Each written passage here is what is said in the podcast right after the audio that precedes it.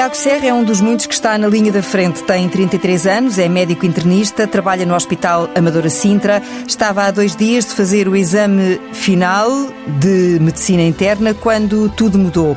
Será o menos para este jovem médico que hoje se divide entre o serviço de urgência e a enfermaria de medicina, agora reconvertida em enfermaria de contenção, é este o nome, para receber os doentes suspeitos de estarem positivo para a Covid-19. Daqui a pouco ele vai apanhar o autocarro para mais um turno no hospital e sim, este médico também anda de transportes públicos. Por hora, apanhamos boleia do Skype para nos encontrarmos uh, com ele em Belém, na casa onde vive, também um dia de cada vez. Olá, Dr. Tiago, diga-me então como é a vida lá na linha da frente.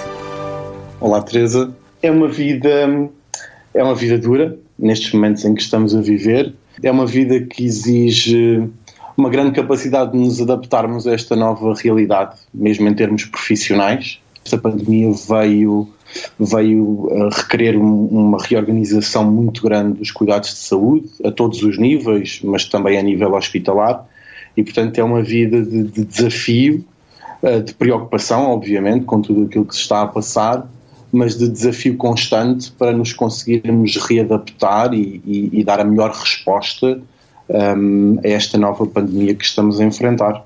O diretor eh, do Departamento de Infecciologia do Hospital de São João um, dizia há poucos dias numa entrevista que o pior bocado do dia para ele era aquele entre casa e o entrar no hospital, pelo medo do que ia encontrar e que depois de começar a trabalhar passava tudo. Vê-se ao espelho nestas palavras? Parcialmente, sabe que eu, eu, eu, eu, tento não, nestes momentos em que estamos a viver, eu, eu tento às vezes não pensar muito uh, antes de lá chegar, porque é um bocadinho, aliás, este, este caminho que eu faço de, de, casa para o trabalho, que não é muito longo, são 15 ou 20 minutos de, de autocarro, um, eu, eu, tento de certa forma abstrair-me um bocadinho uh, daquilo que vou enfrentar, porque efetivamente eu não sei o que é que vou enfrentar dia a dia e o processo tem sido tão dinâmico e tem evoluído de forma tão, tão, tão rápida e tão veloz que é um bocadinho imprevisível nós sabermos o que é que vamos encontrar naquele dia. Um, mas eu, eu, pessoalmente tento, nem sempre consigo, porque é um bocadinho difícil nós desligarmos totalmente daquilo que estamos a fazer no dia a dia com tanta intensidade. Mas eu tento abstrair-me um bocadinho, um bocadinho disso um, neste percurso que faço uh, até ao trabalho. Então, no um, que é que pensa quando sai de casa, daqui a pouco, quando sair de casa e apanhar o autocarro até entrar no hospital? Pensa em quê? Eu, eu, eu, penso que uh, vou, vou, vou, enfrentar efetivamente, ou sei que vou enfrentar uma realidade que é difícil, que é imprevisível, mas eu tento muitas vezes pensar que, eh, por, por, por muito difícil que seja a realidade que eu vou enfrentar agora, eu tento manter algum foco no futuro ou seja, não deixar de ter uma perspectiva de, de quando tudo isto passar, poderemos de certa forma uh, retomar a norma, um bocadinho a normalidade da, da, da, vida que tínhamos. E alguns projetos e algumas coisas que deixámos de conseguir agora calendarizar na nossa vida e que deixámos em suspenso, uh, de certa forma poderemos vir a retomar no futuro. Hum. Eu penso, penso muitas vezes, por exemplo, eu sempre gostei de viajar uh, e tinha algumas viagens programadas. Mas para onde? Muitas... Para onde? Para onde? Para onde eram essas viagens? Eu, eu, tinha, tinha pensado, aliás, já tinha isso combinado de ir com uns amigos aos Açores, uh, às São Joaninas. Não sei se isso vai acontecer ou não, ainda falta algum tempo, é verdade, mas não sei se isso vai acontecer ou não. E tinha uma grande viagem planeada para mais para o final do ano, à Austrália talvez a Austrália possa vir a acontecer no final do ano. Eu espero que, pelo menos até lá, as coisas tenham normalizado o suficiente para isso poder acontecer. Estas mais próximas, não sei se, se, vão, se vão poder acontecer. Aliás, esta ida aos Açores um, já foi um bocadinho adiada, porque ela até estava para ser já depois de eu fazer o meu exame, hum. que estava marcado para o dia 16, um, que acabou por não acontecer. Para o dia 16 de março. Para o dia 16 de março, sim. É, é curioso, sabe, que esta, esta questão do isolamento que estamos a viver agora, eu, eu, eu praticamente fiz um pré-estágio para isto. Porquê? Porque eu já estava um bocadinho num isolamento social voluntário. Hum. Porque este exame de final de especialidade é um exame muito exigente.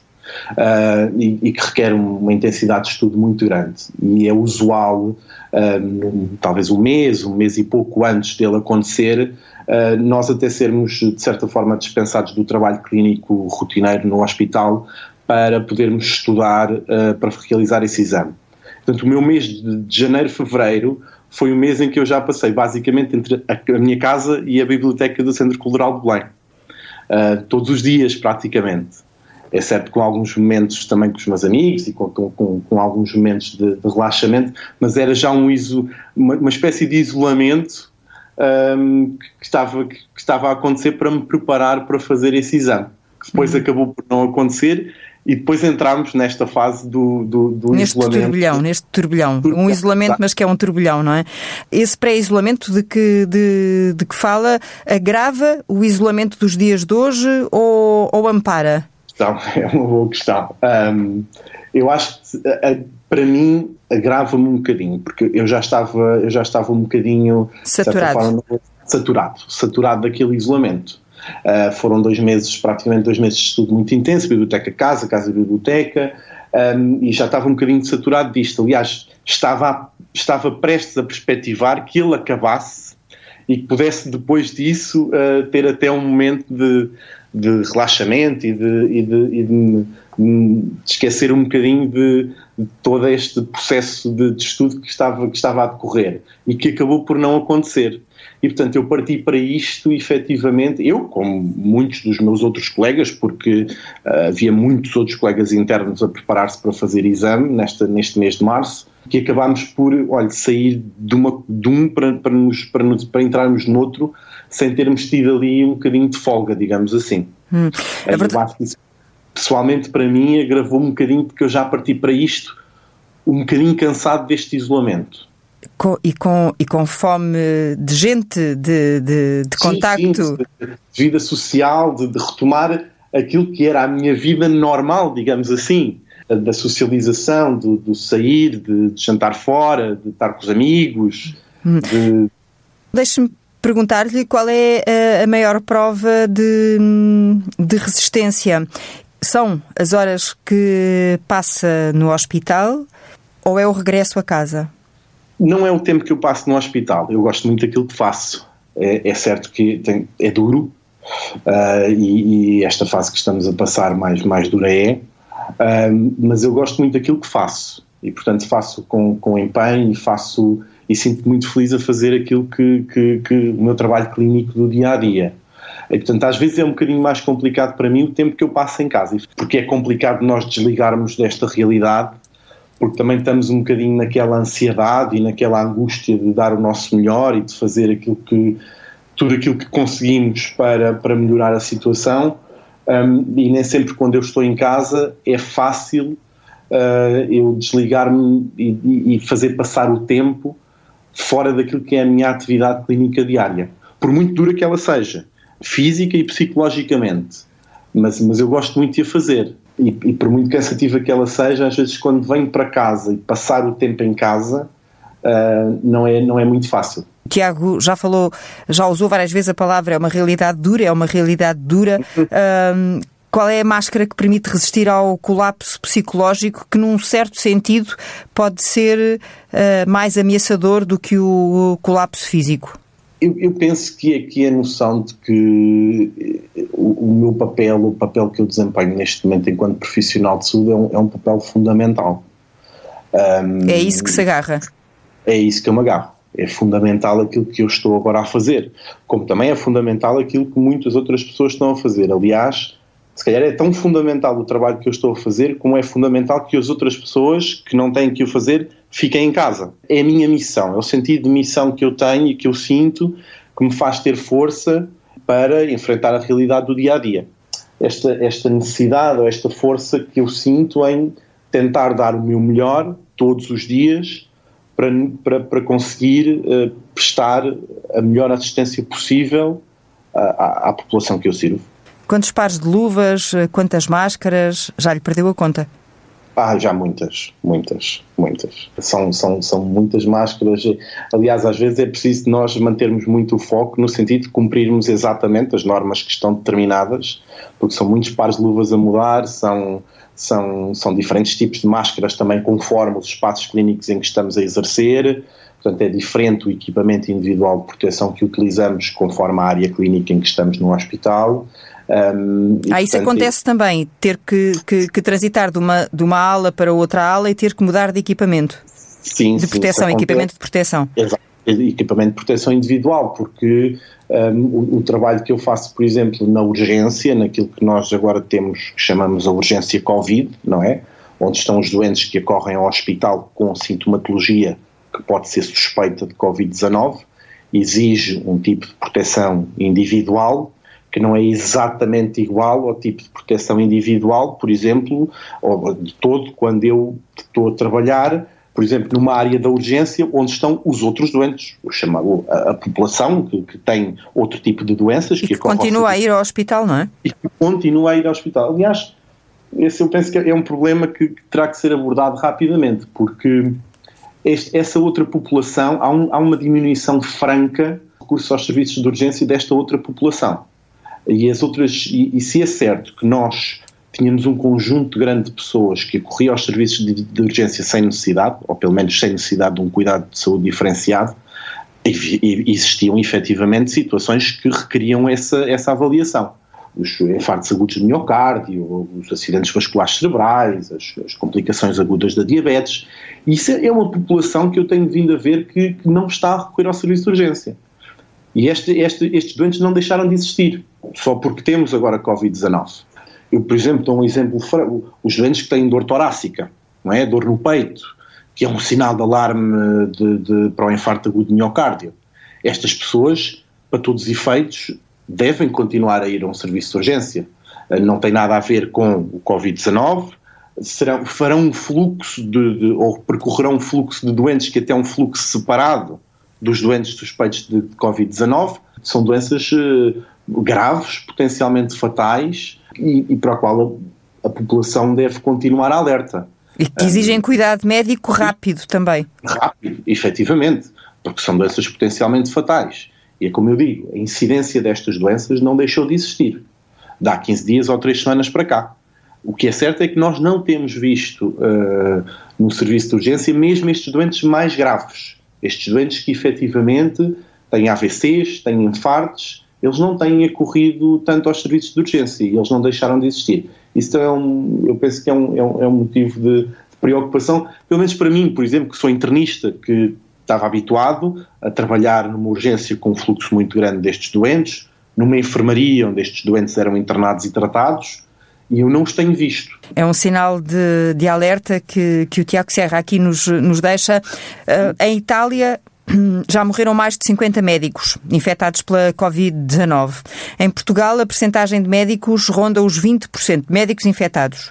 Ouvimos falar muito da falta de equipamento de proteção, que essa situação resulta eh, muito por falta de equipamento em quantidades eh, suficientes para os médicos. Eh, estes números cada vez que vocês ouvem falar de um, um, médico que ficou infectado, um médico que morreu, mesmo noutro país, como é que bate o vosso coração? Isso para, para nós é, é, é, com toda a certeza um, um, motivo de muita preocupação e de angústia. Nós temos que continuar a cumprir o, o nosso dever e, e, teremos com toda a certeza continuar na linha da frente.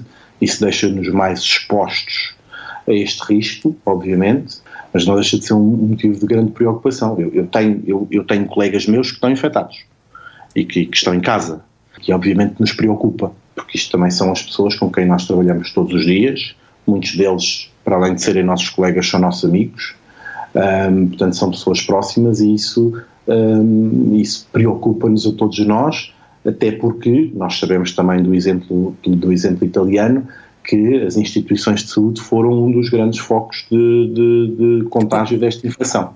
Temos efetivamente uma percentagem elevada de profissionais de saúde infectados em Portugal, também tenho profissionais infectados no, no meu hospital, aliás, isso é público, aliás, das várias especialidades. A urgência do Amadora Sintra de Pediatria vai encerrar à noite, já fruto de infecções em profissionais de saúde, depois não, não, não, não, não existe capacidade para os substituir e, portanto, não, não se pode manter uh, o, mesmo, o mesmo nível de funcionamento da urgência. porque se nós ficarmos todos doentes, ou se muitos de nós ficarmos doentes, quem é que vai prestar a assistência clínica à, à população? Isso é, é, de facto, é um motivo de, de preocupação e a mim preocupa-me particularmente.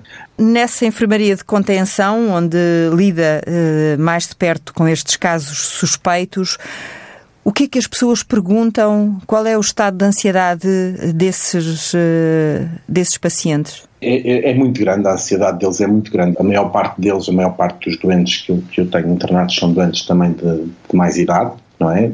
Com muitas outras eh, comorbilidades, com muitas outras doenças.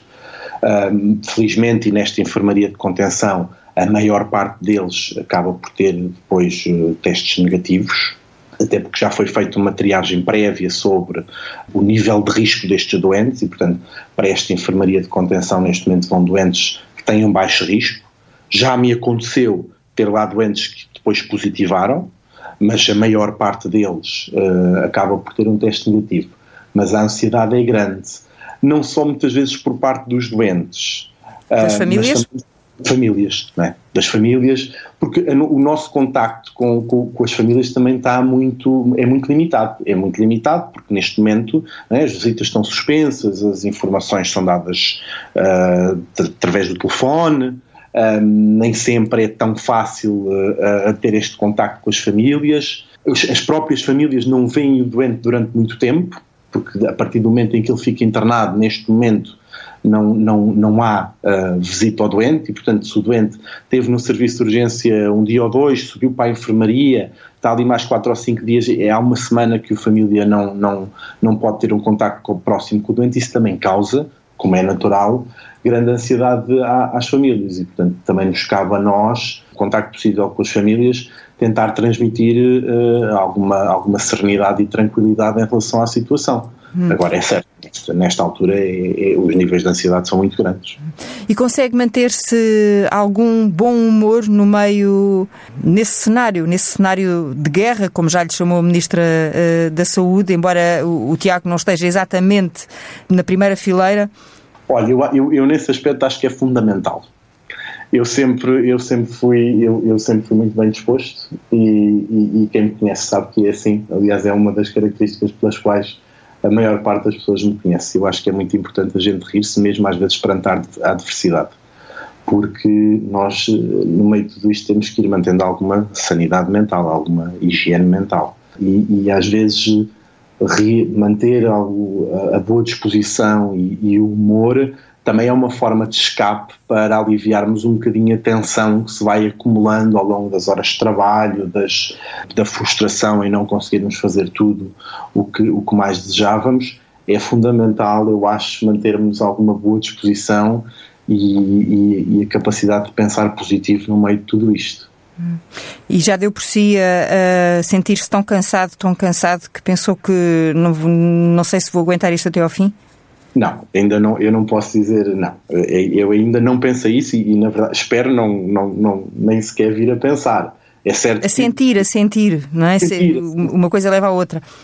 Não, eu, eu acho que há, há, momentos em que nós nos sentimos muito cansados e depois de um turno no serviço de urgência, depois de ter estado ali, até agora, quase 24 horas a trabalhar num serviço de urgência, com estes equipamentos de proteção individual que às vezes são, são muito difíceis de suportar, porque são muito, a pessoa transpira muito, está vestida quase naquele escafandro e isso limita-nos muito a mobilidade e, e, e, traz muito cansaço físico. Ao, ao fim de, de, de, 24 horas nisto, as pessoas, a gente pensa que efetivamente não sei se vou aguentar isto muito tempo.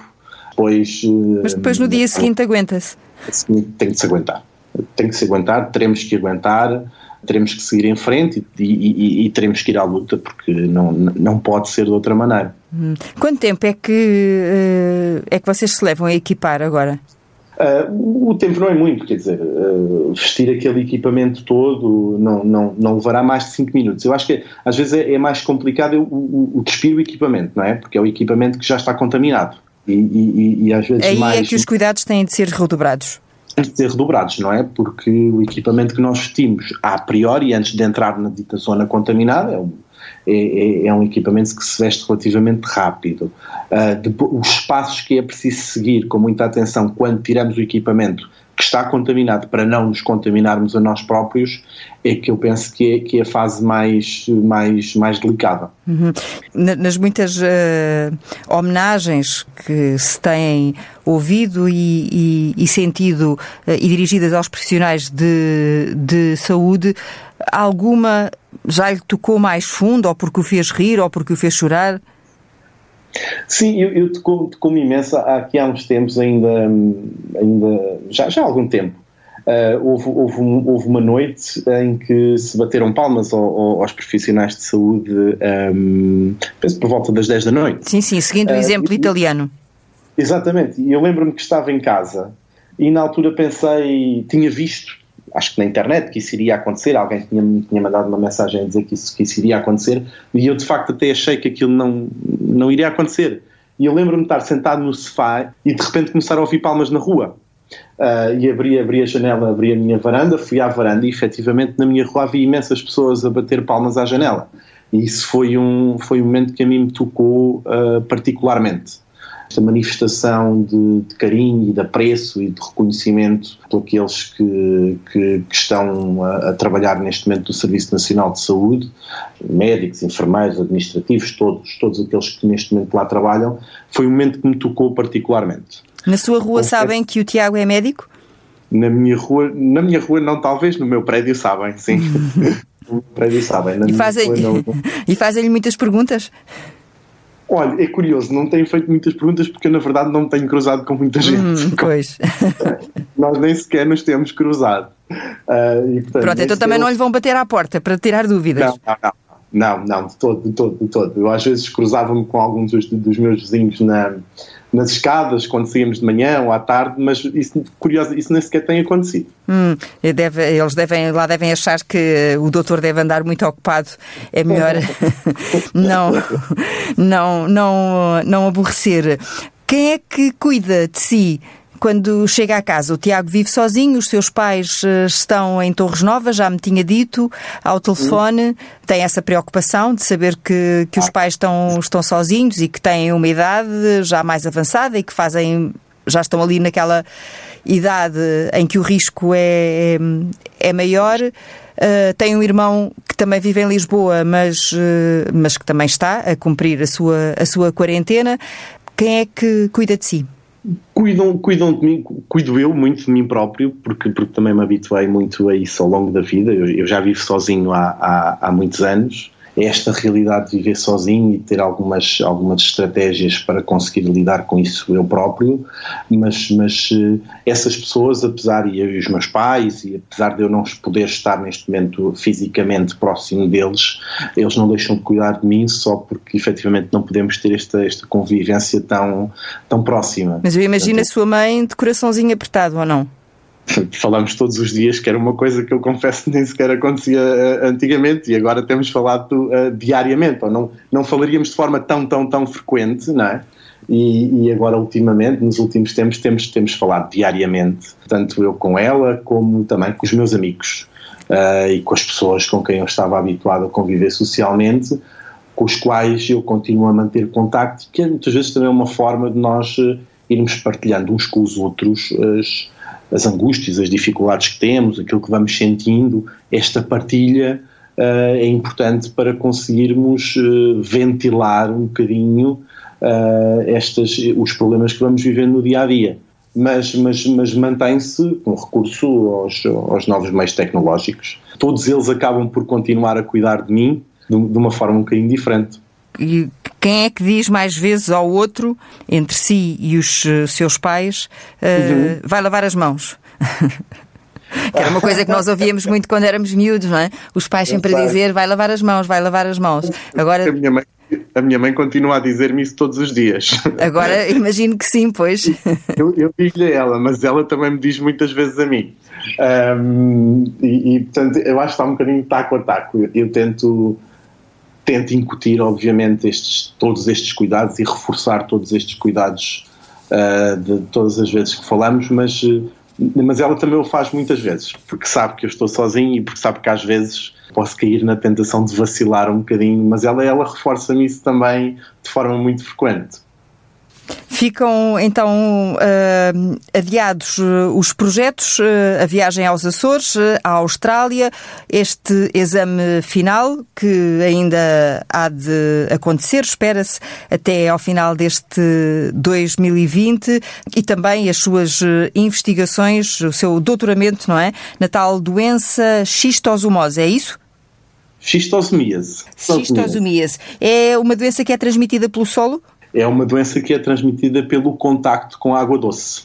É uma doença tropical negligenciada que afeta milhões de pessoas em todo o mundo que é transmitida pelo contacto com, com água doce. É um parasita que se, que se transmite pelo contacto com água. É um projeto de investigação no qual eu estou envolvido, uh, que me levou a Moçambique um, em 2017, 2018, onde eu vivi uh, mais de um ano numa, numa, numa vila do interior de Moçambique e que na verdade estava um bocadinho em stand-by porque eu estava agora a estudar e a preparar-me para fazer o exame final de especialidade que agora por ter sido adiado se calhar é um, é um quando as coisas acalmarem um bocadinho se calhar até fazer porque não sei quando vai acontecer esse exame de final de especialidade agora, não é? Não, espero que até ao final do ano, mas não, isso ainda é uma incógnita uh, talvez possa, possa retomar um bocadinho esse, esse trabalho.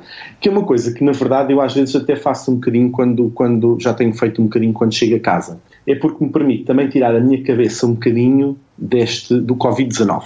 O, o Covid-19 está presente na minha vida clínica diária agora todos os dias. Ah, eu se ligo a televisão, tenho Covid-19 ah, a toda a hora e momento, e o dedicar-me um bocadinho a estas coisas que eu tinha um bocadinho em stand-by, e que, e que nada tem a ver com, com o Covid-19, permite-me às vezes abstrair-me um bocadinho quase deste constante fluxo de informação e desta constante pressão sobre, sobre o Covid-19. Eu, eu, bem sei que é trabalhar na mesma, mas é trabalhar também numa coisa que eu gosto uh, e que me permite às vezes desligar um bocadinho do, do Covid-19. Um, qual é assim a primeira coisa que o Tiago vai fazer quando terminar este surto? Aquilo que eu mais gostava de fazer era, era ir jantar fora com os meus amigos, sem ter estas restrições todas, sem ter estes, este isolamento todo, é jantar fora para nos podermos uh, divertir e rir.